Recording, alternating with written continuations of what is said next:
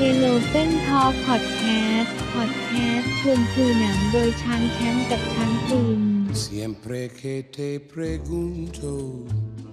que cuándo, cómo y dónde.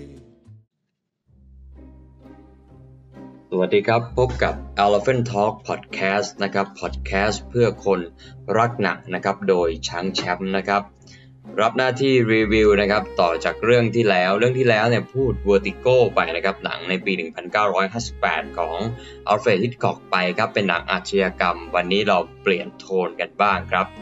เรื่องที่เราหยิบยกมานะครับเรื่องที่ผมหยิบยกมาก็คือเป็นหนังฮ่องกงครับโอ้โหเปลี่ยนยันทวีปด้วยครับจากอเมริกันเป็นหนังฮ่องกงครับสำหรับ In the Mood for Love นะครับเป็นหนังที่ผมหยิบยกมาพูดถึงกันในวันนี้นะครับ In the Mood for Love เป็นหนังของผู้กำกับที่จะได้ว่าเป็นออเตอร์อีกคนหนึ่งเลยนะครับ ที่มีผลงานที่น่าจดจำมากมายนะครับ เป็นผลงานที่มักจะพูดถึงความเหงา ความรัก หญิงสาวชายหนุ่มอะไรแบบนี้นะครับ ก็ดูใส ๆ แต่ว่างานของเขาคนนี้นะครับก็ ไม่ใสซะทีเดียวแล้วก็เขาเรียกว่าอะไรทัชกับกับกับผู้คนที่เหงา ชอบเหงาเหงาเหงาวองวองหน่อยอากาศมาถึงขนาดนี้แล้วก็ภูมิกับคนนี้จะเป็นใครไปไม่ได้นะครับ นอกจากวงกาไวนะครับภูมิกับชาวฮ่องกงสำหรับวันนี้ครับ เราหยิบ ผลงานลำดับที่ 7 ของเขามาพูดถึงครับสำหรับ In the Mood for Love ครับผม In the Mood for Love เนี่ยเป็นภาพยนตร์รางวัลปรามทองคำนะครับ เป็นปรามดอในเทศกาลเมืองคานนะครับ เป็นเรื่องราวของชายหนุ่มกับหญิงสาวนะครับที่มีห้องพักติดกัน ระหว่างคุณนายเฉินผู้หญิงเนี่ยคือคุณนายเฉินนะครับนำแสดงโดยจางมั่นวี่นะครับ แล้วก็โจมหมู่หวันนะครับนำแสดงโดยเหลียงเฉาเว่ย นะครับทั้งสองเนี่ยพบว่าคู่รักของตนเองเนี่ยต่างลักลอบเป็นชู้กันนะครับสิ่งที่ตามมาเนี่ยมันเลยก็คือว่าเป็นความสัมพันธ์อันแปลกประหลาดระหว่างนายเฉินแล้วก็โจหมู่หวันเนี่ยก็ค่อยๆก่อตัว คือทั้งสองก็คุยกันตอนแรกก็คือการจับผิดนะครับว่าเอ้ยผัวตัวเองเมียตัวเองเอาไปลักลอบเป็นชู้กับเพื่อนข้างห้องซะอย่างนั้นก็เลยโอเคก็มาตกลงคุยกันว่าเอ้ยมันอะไรยังไงกันแน่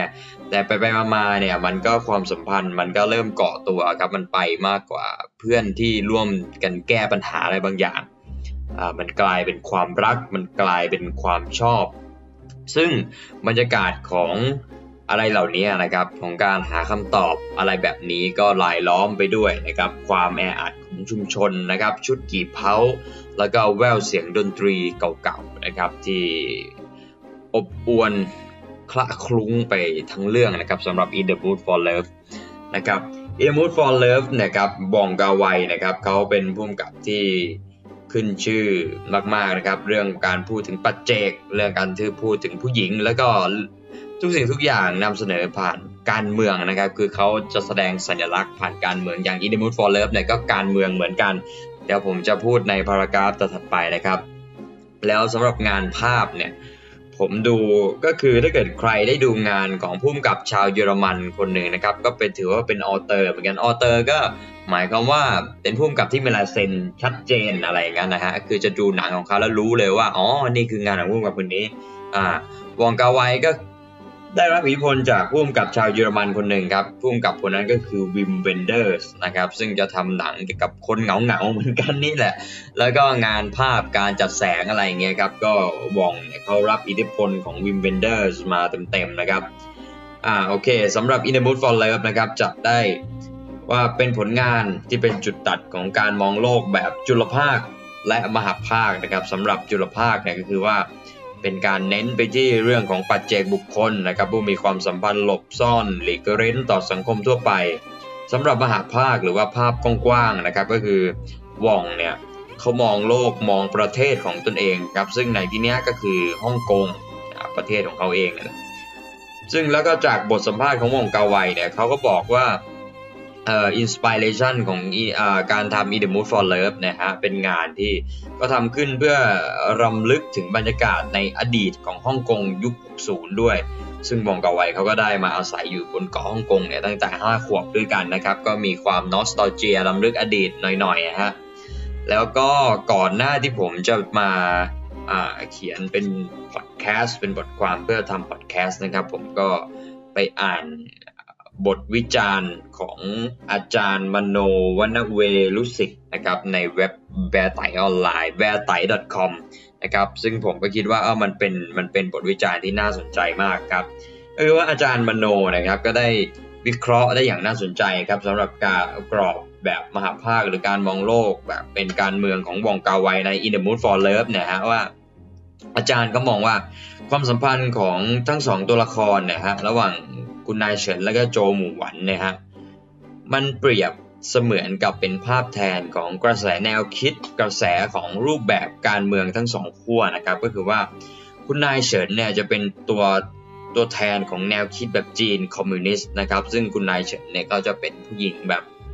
ผู้หญิงรุ่นเก่าเลยฮะ อยู่บ้านทำความสะอาด รอสามีไปทำงานอะไรอย่างนั้นนะฮะ แล้วก็ใส่ชุดเป็นกี่เพ้าเป็นชุดแบบ conservativeจีนมากๆ อะไรแบบนั้นนะครับ ซึ่งคุณนายเฉินเนี่ยเขาก็เป็นแนวคิดแบบจีนคอมมิวนิสต์ว่าอย่างนั้น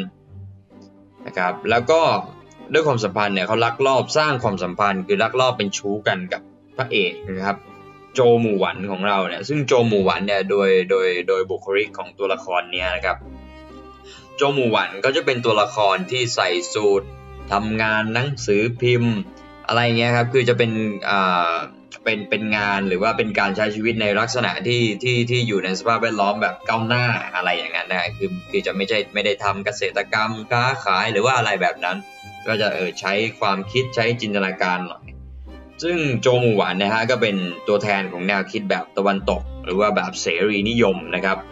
ซึ่งเดี๋ยวรายละเอียดตัวละครอะไรอย่างเงี้ยเดี๋ยวจะไปขยายขึ้นไปอีกนะครับ ครับสำหรับวงกาไวนะครับเป็นเป็นผู้กำกับที่ขึ้นชื่อในเรื่องของการทำงานที่ไม่เป็นระบบระเบียบเหมือนผู้กำกับทั่วไปนะครับสไตล์การทำงานของเขาเนี่ยจะไม่ใช่แบบฮอลลีวูดแต่เป็นผู้กำกับที่ก็ก็ติดเหมือนกันครับสำหรับเวลาทำงานนะครับจากข้อมูลนะครับไป In the Mood for Love เนี่ยเป็นเป็นภาพยนตร์ที่ใช้เวลาในการถ่ายทำถึง 15 เดือนโอ้โห15 เดือนเนี่ยไม่รู้ภาพยนตร์สมัยนี้นี่จะยังทำแบบนี้ได้หรือเปล่านะฮะ จนผู้กำกับภาพที่ร่วมหัวจมท้ายอย่างคริสโตเฟอร์ดอยล์คริสโตเฟอร์ดอยล์เนี่ยก็เป็นผู้กำกับภาพของหว่องกาไวที่ทำทำหนังทำภาพยนตร์มาร่วมกันมาตั้งแต่โอ้ยตั้งแต่หนังเรื่องแรก ๆของเขาแล้วคริสโตเฟอร์ดอยล์เนี่ยพอพอโปรเจกต์มันเริ่มยาวเนี่ยคริสโตเฟอร์ดอยล์ในที่สุดเขาก็ต้องถอนตัวฮะจาก In the Mood for Love ทำให้ In the Mood for Love เนี่ยเป็นงานที่ไม่ได้ถ่ายภาพโดยคริสโตเฟอร์ดอยอย่างเดียว นะฮะแต่ว่าถ่ายภาพโดยพุ่มกับภาพของอรู้สึกจะทำงานกับพุ่มกับชาวไต้หวันนะฮะผมผมผมลืมชื่อ ผมลืมชื่อเดี๋ยวเดี๋ยวอ่านไปน่าจะนึกออกพุ่มกับชาวชาวไต้หวันครับเหลียงหมิงอะไรนะ ผมลืมชื่อพอดีนะฮะแต่โอเคแต่เอาเป็นว่า In the Mood for Love เนี่ยก็คืองานภาพเนี่ยถูกกำกับโดยสองคนนะฮะ แล้วตอนส่งเข้าไปฉายในเทศกาลภาพยนตร์เมืองคานส์ก็เกือบจะตัดต่อเสร็จไม่ทัน deadline ซะด้วยนะฮะแต่ผลลัพธ์สำหรับภาพยนตร์เรื่องนี้นะครับคือรางวัลปาล์มทองคำอย่างที่กล่าวไปนะครับผมซึ่งปาล์มทองคำเนี่ยในเทศกาลหนังเมืองคานส์เนี่ยก็ถือว่าเป็นรางวัลสูงสุดเท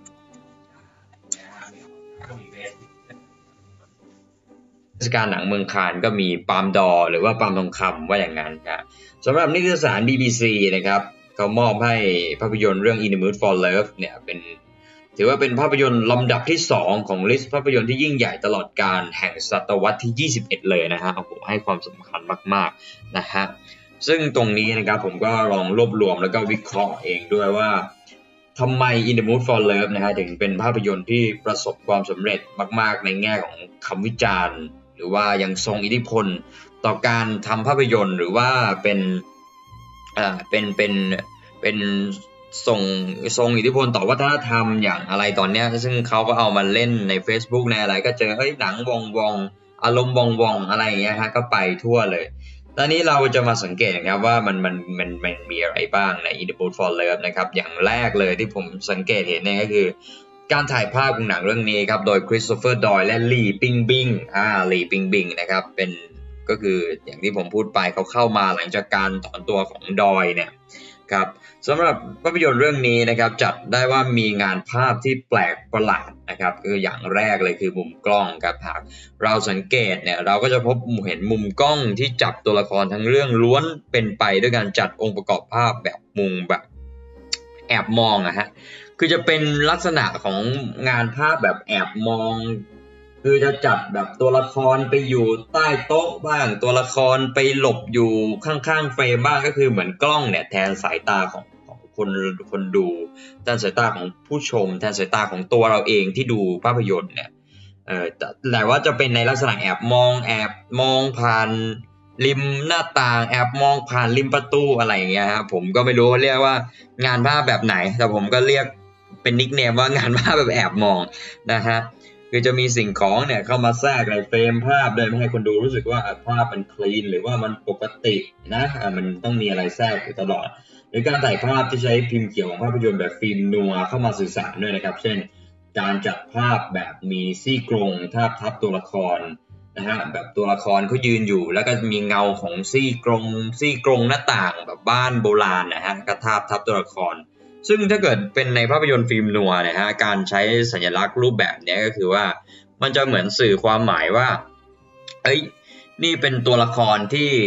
อ่าไม่มีอิสระนะ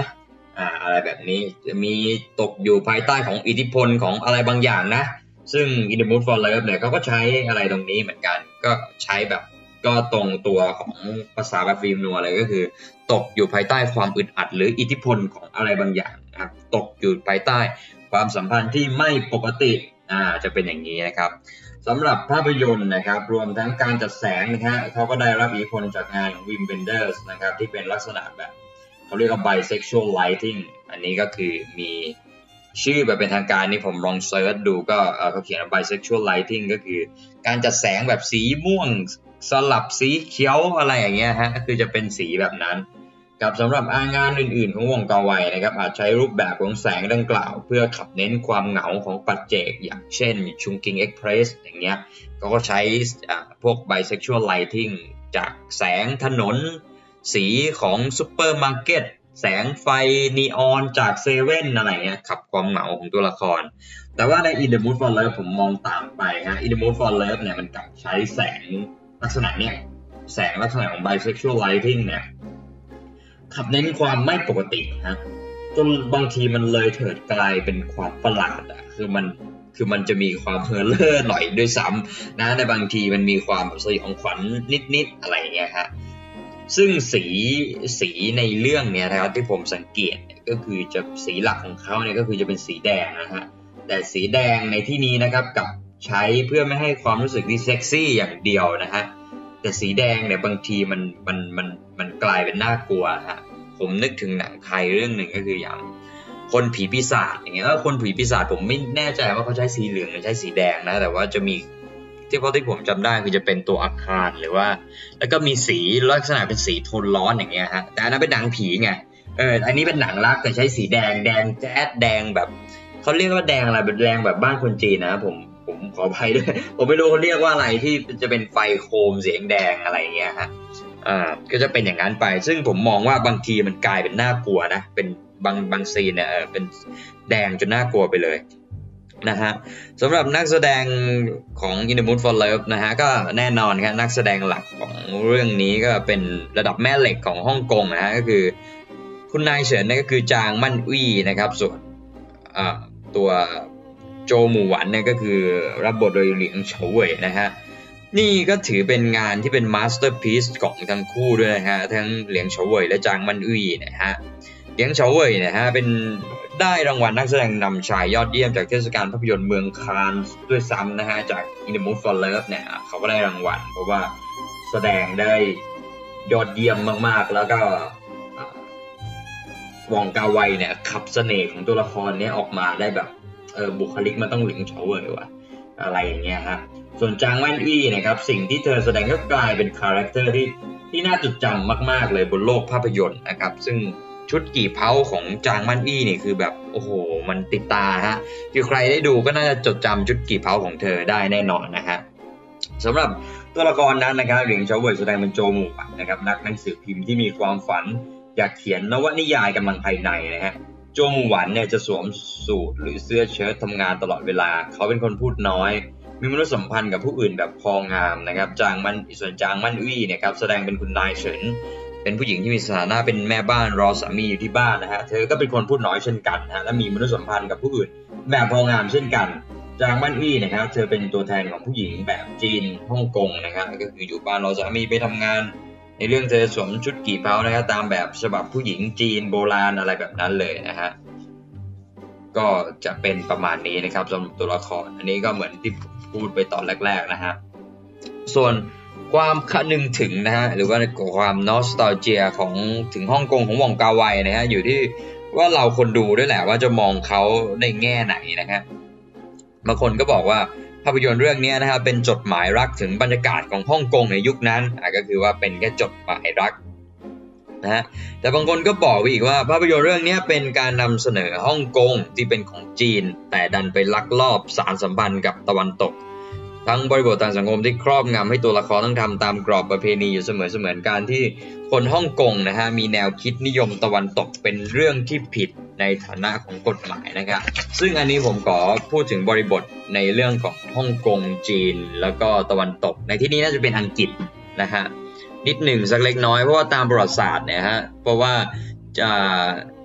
ตอนแรกเนี่ยฮ่องกงเนี่ยฮะเป็นเกาะของจีน แล้วก็ในสงครามฝิ่นเนี่ยจีนแพ้ สงครามกับอังกฤษ ก็เลยทำสนธิสัญญาอังกฤษขอเช่าฮ่องกงเป็นเวลา 99 ปีนะฮะซึ่งเวลาต่อมาเนี่ยอังกฤษก็ต้องคืนฮ่องกงกลับสู่อ้อมอกของจีน แต่ว่าประชาชนชาวฮ่องกงบางส่วนเขาก็ไม่อินแล้วเขาก็เขาก็แบบเอ้ยกลับไปสู่จีนเนี่ยมันจะเออมันกลับไปสู่จีนมันรัฐบาลคอมมิวนิสต์อะเสรีภาพทางความคิดมันก็มีไม่เหมือนตอนเออเป็นที่ โดนอังกฤษปกครองแล้วก็เฮ้ยเศรษฐกิจมันจะดูแย่เปล่าวะพอมันโดนควบคุมอะไรไปหมดทุกอย่างนะฮะคือมันก็แบบเออประสาทแดกกันทุกอย่างนะฮะอันนี้ก็เป็นที่มานะครับก็ซึ่งก็อันนี้ก็เป็นอีกแง่หนึ่งในการวิเคราะห์อ่าอีกแง่หนึ่งผมพูดอย่างนี้ล้วกันนะครับทั้งหมดเนี่ยก็เป็นแสดง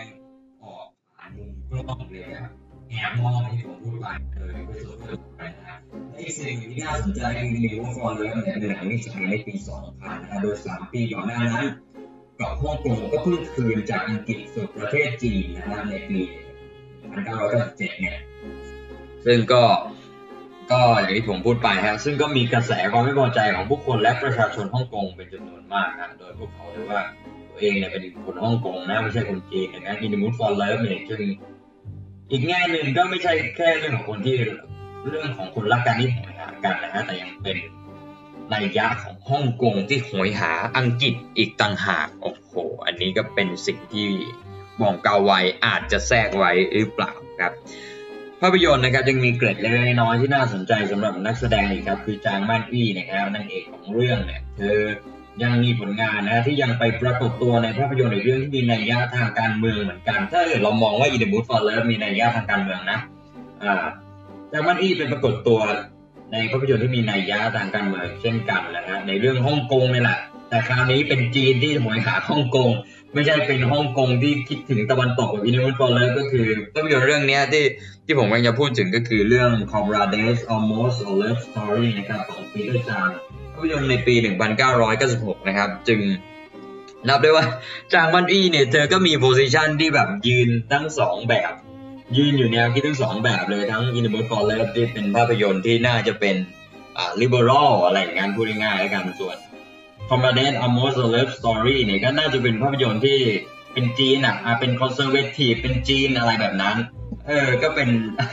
ก็ถือว่าเป็นเป็นนักแสดงหญิงที่มีอิทธิพลมีบทบาท แล้วก็มีอ่ามีผลงานที่น่าสนใจทั้งสองเรื่องครับเพราะยืนอยู่ทั้งสองค่ายอ่าอันนี้ก็อันนี้เป็นเกร็ดเล็กๆน้อยๆนะฮะที่ผมลองสังเกตเองครับ ส่วนอีกคนหนึ่งครับ ใน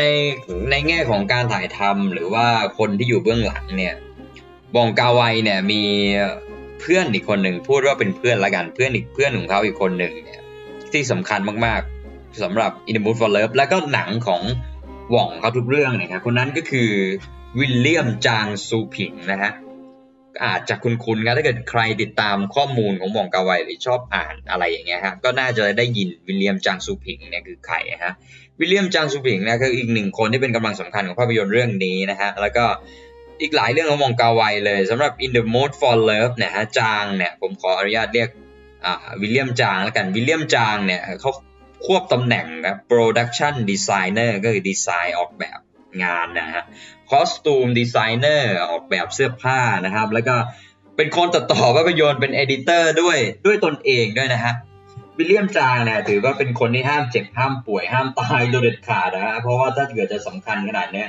และการถ่ายทำของว่องกาไวเนี่ยมักจะใช้การด้นสดเป็นหลักนะครับ บางวันก็ไม่มีบทนะก็ให้นักแสดงมาด้นกันหน้ากอง อะไรแบบนั้นนะฮะดังนั้นเนี่ย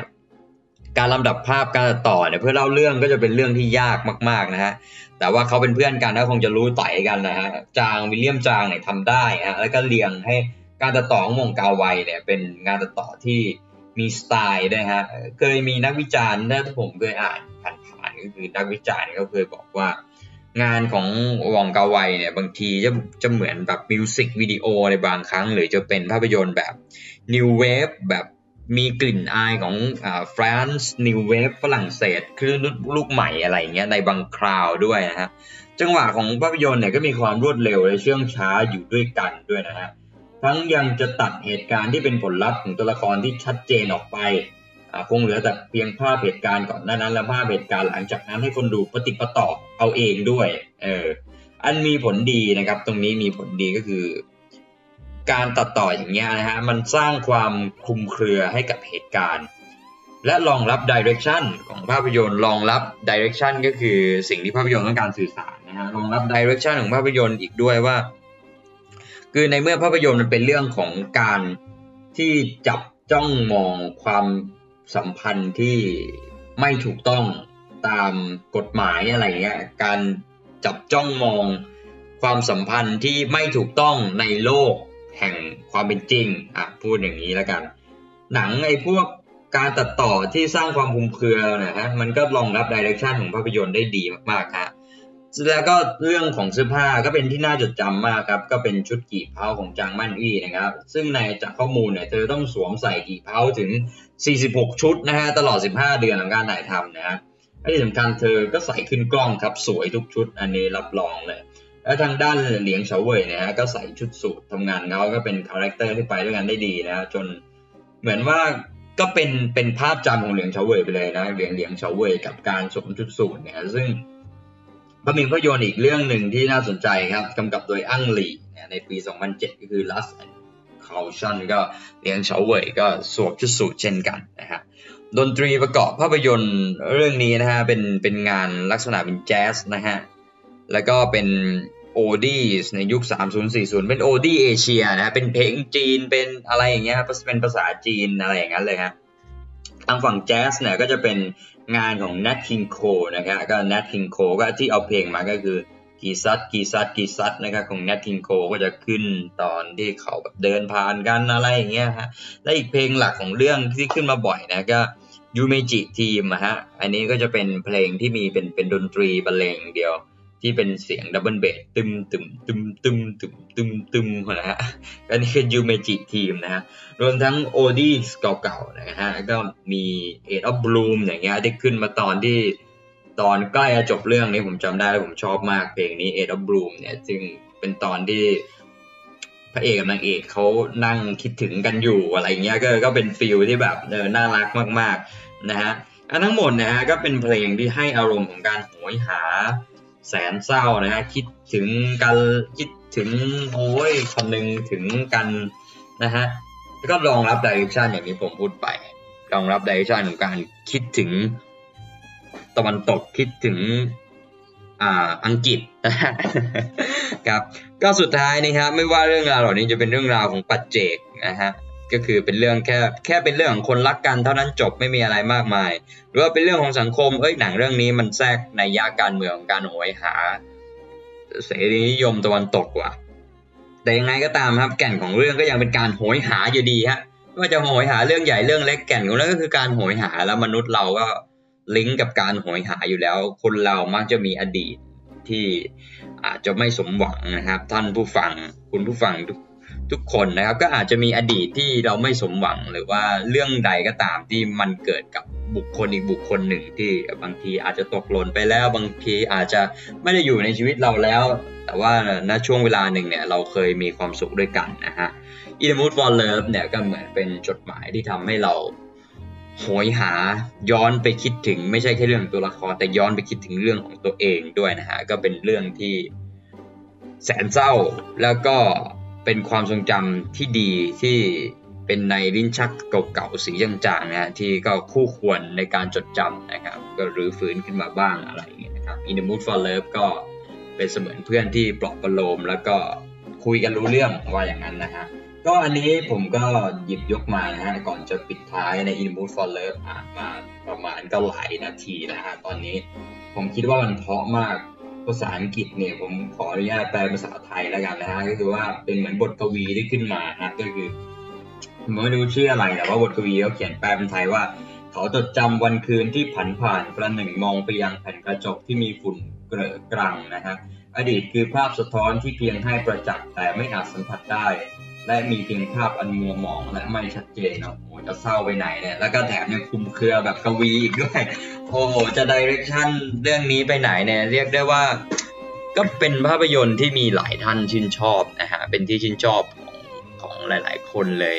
เนื่องจากมันเป็นภาพยนตร์ที่มันฮิวแมนมาก ๆ แบบมนุษย์มาก ๆ สัมผัสกันมาก ๆ มนุษย์เราเนี่ยมันมันก็ไม่ได้มีอะไรมากฮะ คือพอไปคือ สุดท้ายแล้วมันก็วนเวียนอยู่กับความทรงจำของตัวเองฮะ In the Mood for Love ก็แค่เอาไออะไรตรงนั้นของมนุษย์มาเล่า ก็คือเออสุดท้ายไอเรื่องความสนใจพอไปถึงช่วงวัยหนึ่งหรือว่า พอไปถึงจุดหนึ่งเราก็โหยหาวนเวียนกันอยู่อย่างนี้แหละฮะอันนี้ก็จะเป็นเรื่องที่มันค่อนข้างซิงกับทุกคน ซึ่งแล้วก็อีกอย่างหนึ่งที่มันสวยงามของเรื่องนี้ก็คือ Art Direction ก็คือตอนที่ผมคุยกับเพื่อนที่เรียนแบบ สายอาร์ตอะไรเงี้ยเรามีโอกาสได้ดู In the Mood for Love เนี่ยเขาก็ชื่นชมอุ้ย Art Direction สวยงามมากชุดกี่เพาสีสันในเรื่องอมันโอ้โหมันมันมันมันคลุมมันเป็นเนื้อเดียวกันมันสวยงามไปหมดอะไรเงี้ยครับ แล้วก็แถมพวกศิลปะพวกงาน Art Direction ในหนังเนี่ยก็มีส่งอิทธิพลมาถึงหลาย ๆ อย่างนะครับในทุกวันนี้อย่างโฆษณาอะไรอย่างเงี้ยก็ มีครับโฆษณารู้สึกจะโฆษณาของอ่าโฆษณาอะไรอะผลไม้กระป๋องอะก็เออเอาไปเหมือนกันมารีมั้งก็ In the Mood for Love ไปไอ้นี่เหมือนกันครับก็เป็นก็แมสแล้วฮะ ตอนนี้ก็ถือว่าแมสมาก ๆ แล้วสำหรับ In the Mood for Love แต่ว่าวันนี้ผมก็เอาข้อมูลเป็นเกรดก็มาพูดคุยให้กับคุณผู้ฟังทุกคนเนี่ยได้รับฟังกันนะครับ ก็โอเควันนี้ก็พอประมาณนะครับสำหรับ In the Mood for Love ครับ a l p h a n Talk ก็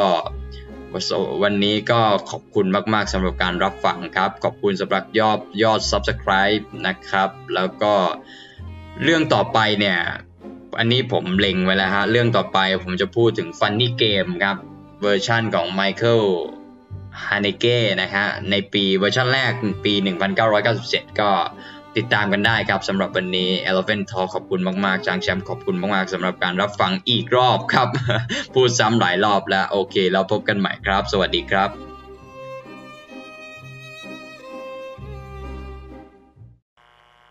有一位喺日本公幹嘅陳先生係點呢一首歌俾佢嘅太太欣賞嘅，祝佢生日快樂，工作順利。而家請大家一齊收聽周璇唱嘅《花樣的年華》。